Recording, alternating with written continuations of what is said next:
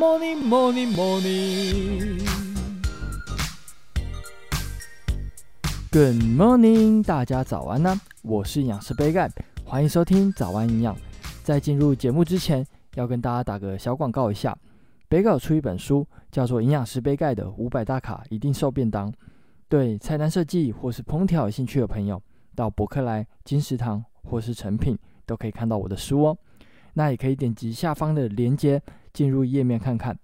那简单介绍完之后，就进入今天的主题吧。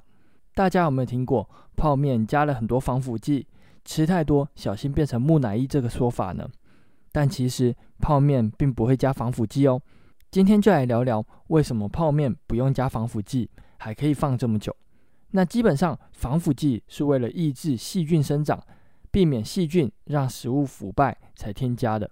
所以这边有个很重要的观念，就是细菌能不能生长？如果抑制细菌生长了，食物就不会腐败。所以就不需要防腐剂了。所以这边呢，又有另外一个重点哦，就是细菌生长的条件是什么？我们如果能够抑制它生长的话，就不需要添加防腐剂了。而细菌生长呢，主要有三个重点。第一个就是要有足够的营养，足够的营养，细菌才可以生长。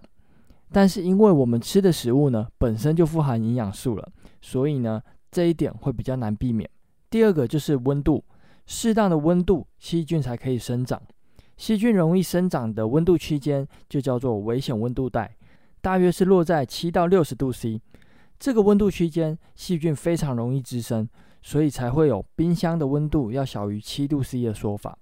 那在第三个会让细菌生长的因素呢，就是水分。足够的水分，细菌才可以生长。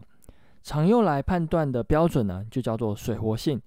食物中可以被微生物利用的水分子。就是以水活性来做表示。水活性的定义呢，是在密闭空间中某一个食品的平衡水蒸气压和呃在相同温度下的纯水的饱和蒸汽压的比值。那以纯水来说呢，水活性就是一，而食物像是生鲜的蔬果还有鱼肉呢，水活性大约就是落在零点六到零点九的范围。而细菌要生长的话，最低的水活性至少要零点九。换句话说，食物的含水量越低，细菌就越不容易生长。那刚刚介绍的三种营养、温度以及水分呢，这三个对细菌来说都是非常重要的。缺少其中的一项呢，细菌就没办法生长。而泡面就是利用脱水的方式，让细菌没有水分而不容易生长。泡面的面条在蒸煮过后，会经过高温油炸来进行脱水的动作。水活性一旦下降之后呢，就使得细菌不容易生长，所以并不需要添加防腐剂，大家也不需要太担心。反而要注意的是，泡面的调味酱料包通常都是高油、高钠又高热量，建议大家在泡泡面的时候呢，酱料包加个一半就好，不要全部都加下去。杯盖呢，习惯是用煮的，还可以加一些青菜或是蛋，还可以增加膳食纤维以及蛋白质的摄取。也是非常不错的哦。那今天早安养就到这边喽，简单的介绍泡面的小知识，希望可以帮上忙。那对杯盖的新书《营养师杯盖的五百大卡一定瘦便当》有兴趣的朋友，快到资讯栏的链接看看。有任何问题或是鼓励，也都欢迎在底下留言。别忘了给五颗星哦。